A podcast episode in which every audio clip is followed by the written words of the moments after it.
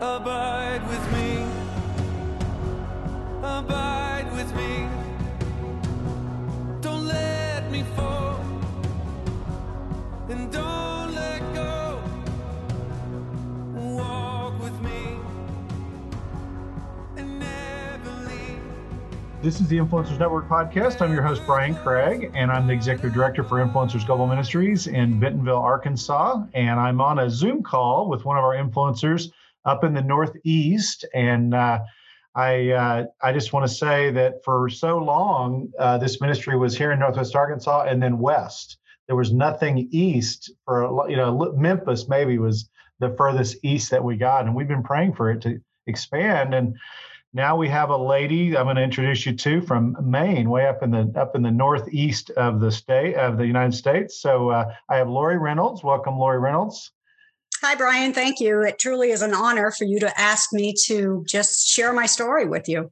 Yeah, well, like kind of like we were discussing a minute ago, I, since I'm here at the main office and I get all the requests that come in on the website and all that, I get a front row seat to see where God's moving, but not everybody else gets to see it as much. And so I feel like it's my responsibility to share these these testimonies and what's happening out there because it encourages all of us when we hear it. And, and you were encouraging me back at the uh, when we did the DNA summit. You were there on the call and sharing a little bit of what you'd experienced. And I thought, gosh, I need to let her tell everybody else about this. So, so Lori, why don't you tell a little bit about yourself and what you do for a living and and uh, your family, of course, and all that, and then how you how you found out about the journey, and then we'll get into your experience with it. But just start out with introducing yourself. Okay, well, I'm Lori Reynolds, and like Brian said, I live in Maine, which, yes, it's very cold here sometimes. um, I am extremely happily married to my husband, Mark, and we actually met 31 years ago. I was his private banker, and uh, you know, years and years went by. And so now we've been married 14 years. We have an incredible life together. Between us, we have six kids. And um, I hope this is okay to put on the airwaves, but I say that I have stretch marks for two of them. and uh, so we have, uh, Mark has three older boys, and uh, two actually live in Florida. One, the only child we have is uh, living in Maine is Andy. And then my two children, uh, Brandon lives in New York, Catherine is in Ohio, and we have an adopted daughter, Mani, from India, and she also is in Florida. And so we are blessed beyond measure with 11 grandbabies, and only two live near me, which you know, if I could have my perfect life, they'd all be here. But, um, you know, Brian, I would say I am a woman that has experienced what it is to be saved by grace. Because uh, if you go real far back, I was raised in an Episcopal church and I thought that I knew God, and I did, but I didn't know what it meant to have that relationship with God. And so I was actually at a uh, Billy Graham training center listening to Kay Arthur speak. And this was 22 years ago. And so that's when I was saved. And this incredible new life just opened up for me. And, you know, so I walked with the Lord. I actually worked at a church. I was a ministry, a women's ministry director. I taught Bible studies. And I I I love the Lord, but what happened to me is I I fell away from God. And you know, for three and a half years, I just lived in this total belief that God would never love me again, never use me again. And eh, so I just I lived with that mindset, but then thank you, God. he decided that okay lori you know i love you enough that i'm not done with you. And so you know i look back at those years and i've been able to kind of say lori how could that have happened? And i really think it's because my roots my roots were not deep. And so god has miraculously done incredible things in my life. Right now i am the women's ministry director at centerpoint community church in waterville. And i have the absolute pleasure of working with women, teaching, speaking, and like you just said, Brian, having the front row seat to watching God transform lives. And so, boy, it was in 2012. I really felt God saying to me, I want you to go deeper with me. And I didn't have a clue what that looked like, but I just knew there was this hunger that God, there's so much more.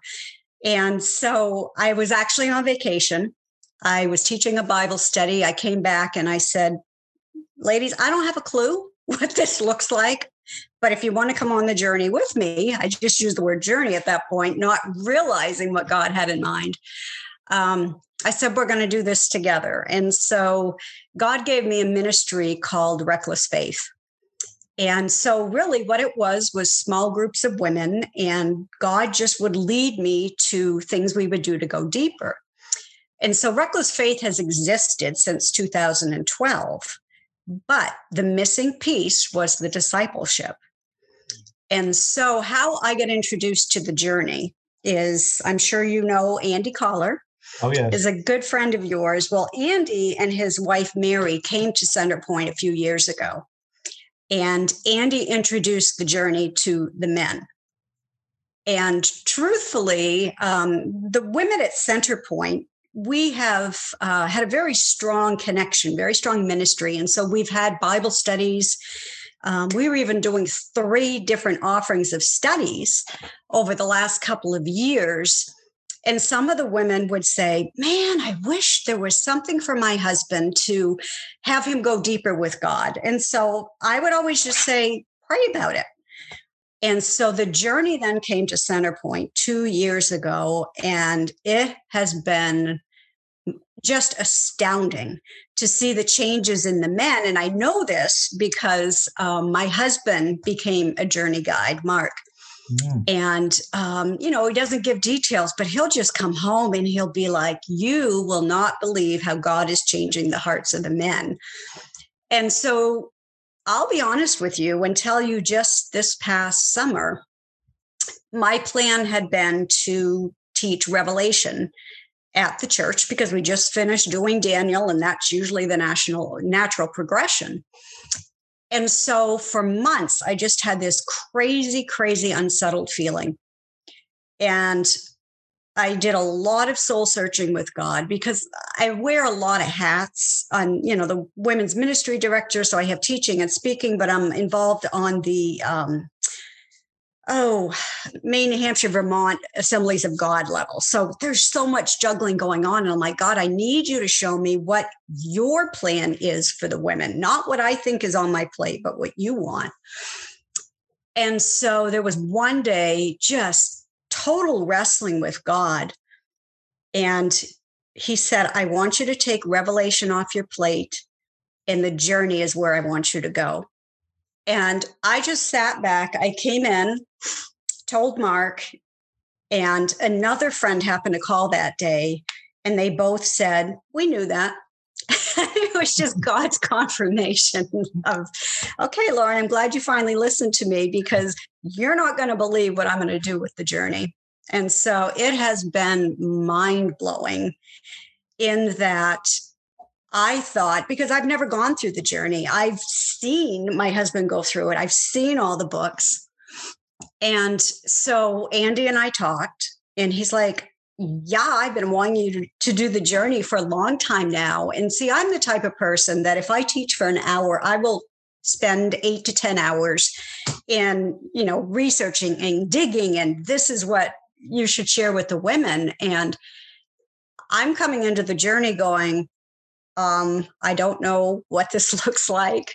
and Andy's like, you could do it. You know, I, I totally rely on God for everything I do. And I'm not just saying throwing that out, but for a woman who didn't have God in her life, I know what I don't ever want my life to be like again. And mm. so I'm so reliant on God that it was me just saying, okay, God, show me what to do. And so I put the word out to the women. And so we had seven women that were going to be in a morning group, and that was going to be led by Andy's wife, Mary, who's done journey groups. Mm-hmm. And so I was sitting in under her. And then the signups kept coming in and coming in and coming in. And so I thought, okay, I'm going to lead a journey group. And then I have Barb Gilbert, who is my right hand, asked her, would she do it? And she's like, sure. And then Mary Collar's daughter, um, Sue had never done the program, but obviously living with mom and dad, and um, she's seen it. So we ended up having to form four journey groups with 34 women. and so those groups are actually just winding up. And I, oh my word, Brian, I can't tell you just one of the groups, there's a woman in it that um, through the Reckless Faith group, she grew by leaps and bounds. Very, very shy person. And one of the things that I bring the women through in Reckless Faith is how to pray out loud. And she was so on fire for God and no problem with that. And and then life happened. And she made some choices that she highly regrets um, that really really made her go back into a shell and so this woman has been in the uh, morning group with us, and to see her come back alive is just astounding to watch what God is doing in these women's lives. And so then there were more women saying, Hey, we want to do the journey. And so um, I started another journey group two weeks ago online. Mm. And if ladies, if you ever have any questions on is an is an online group okay? It is incredible. I had remember hearing you say at the summit that online groups often will gel quicker, mm. which the journey group that I first led, we really gelled quickly, but this one is like instant connection. And so we did our first session last last night as a matter of fact and I just threw out what did you think of the book? And it's the typical, I couldn't put it down. I can't wait to go deeper. And so, Brian, I can't thank you and Rocky enough and the whole influencers um, for bringing this because it literally is changing lives in such a way that, you know, I'm just sitting back going, go, God.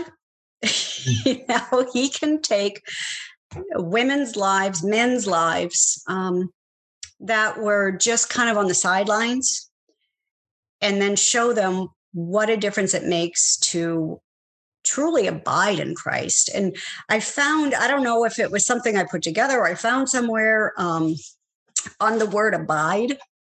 And so I share this with the women. It says to marinate in the love of God, to soak in it, to not just visit it, but to live in it every moment of every day. Mm. And so when you do that, it's not where you take God off the shelf when you need him, put him back when life is great again. But, you know, that's what I want to instill in these women. Um, and I've told them there is no better life than when you live that absolutely surrendered life to Christ and then you watch him work.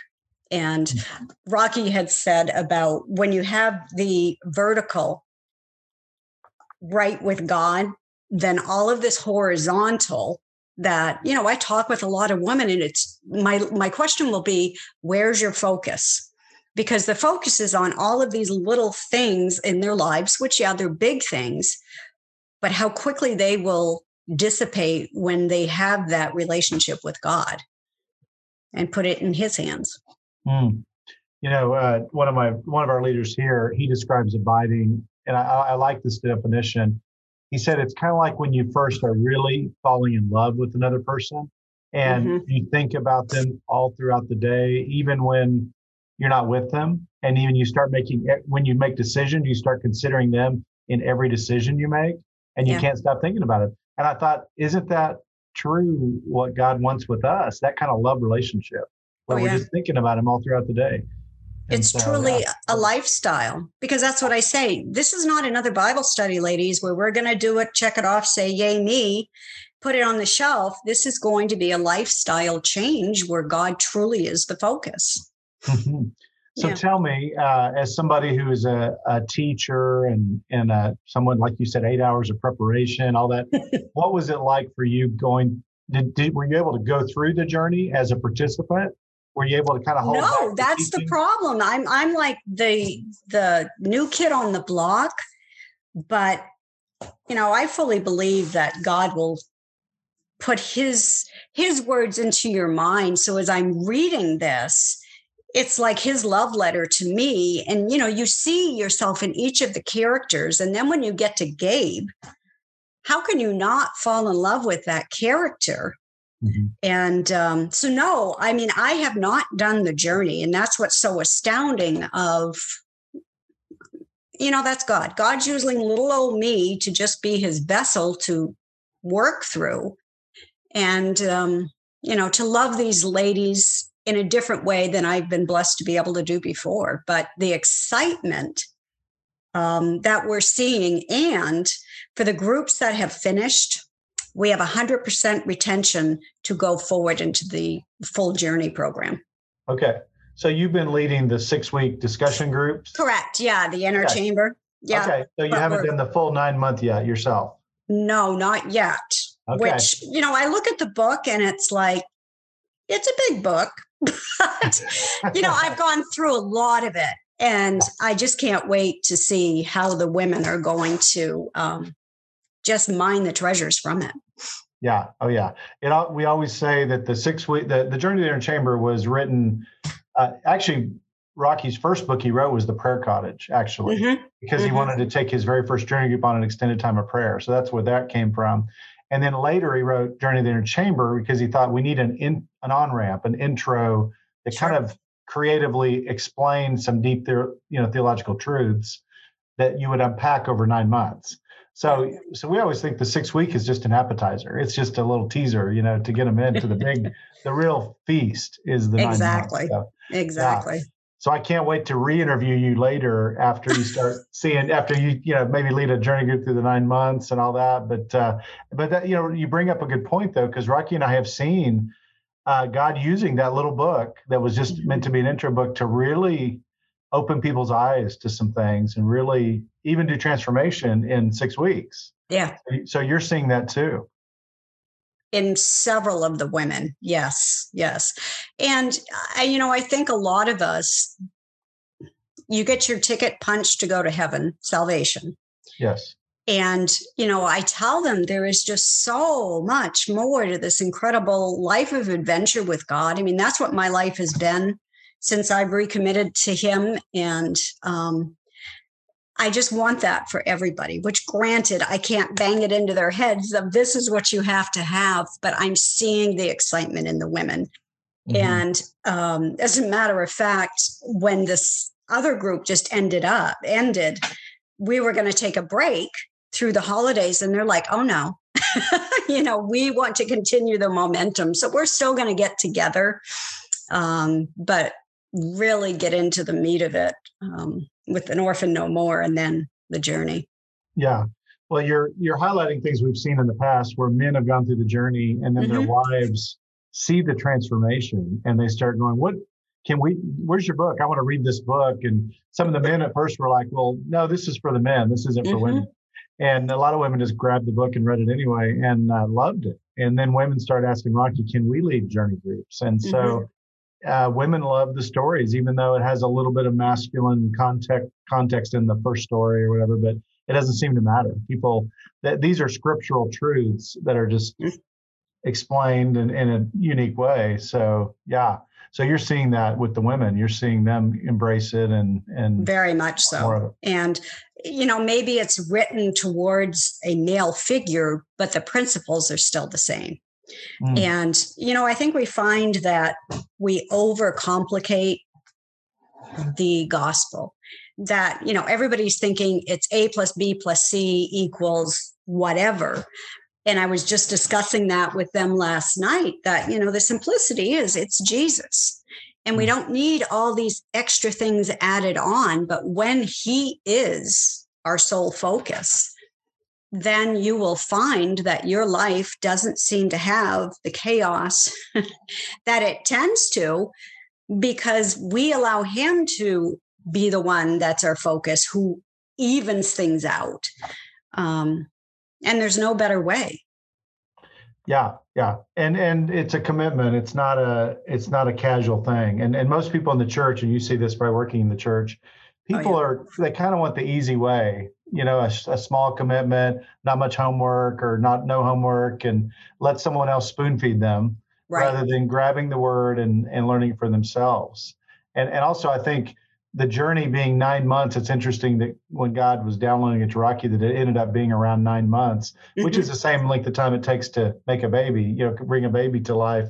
And you think there's new birth that comes out of these journey groups. People come on the other end. It's a process, it's a long process, but at the other end, they come out like a new creation. They really do. Yes. And that, and that's something women can understand better than men, I'm sure. So, as you said, the stretch marks to prove it. So I uh, do, yeah. Yeah. Well, great. Well, have you had any uh, personal epiphanies since you've been getting dabbling in the journey and the concepts and all that? That you anything new that that you needed to learn yourself so far? I don't know if it's necessarily new, but just the reminder of how, like I said, how simple that the gospel truly is. And, you know, the love of God, which sometimes gets lost in the process that we are so busy trying to get acceptance from everybody that if we would only settle in on how incredibly much God loves us and get our identity from God and God alone, you know, I know that was huge for me. And part of my healing process was realizing that no matter what, no matter what we do, God's love remains constant. And we have to remember that in the face of adversity, in the face of, um, you know, you look at the world today and the absolute chaos that it's in. You know, and I shared this with the women last night. I said, a word that I learned the real meaning of um, was a few years ago was sovereign. You know, that mm. our God is sovereign over all, he's in all. And even though since this year began, everything has been turned upside down, it didn't take him off guard.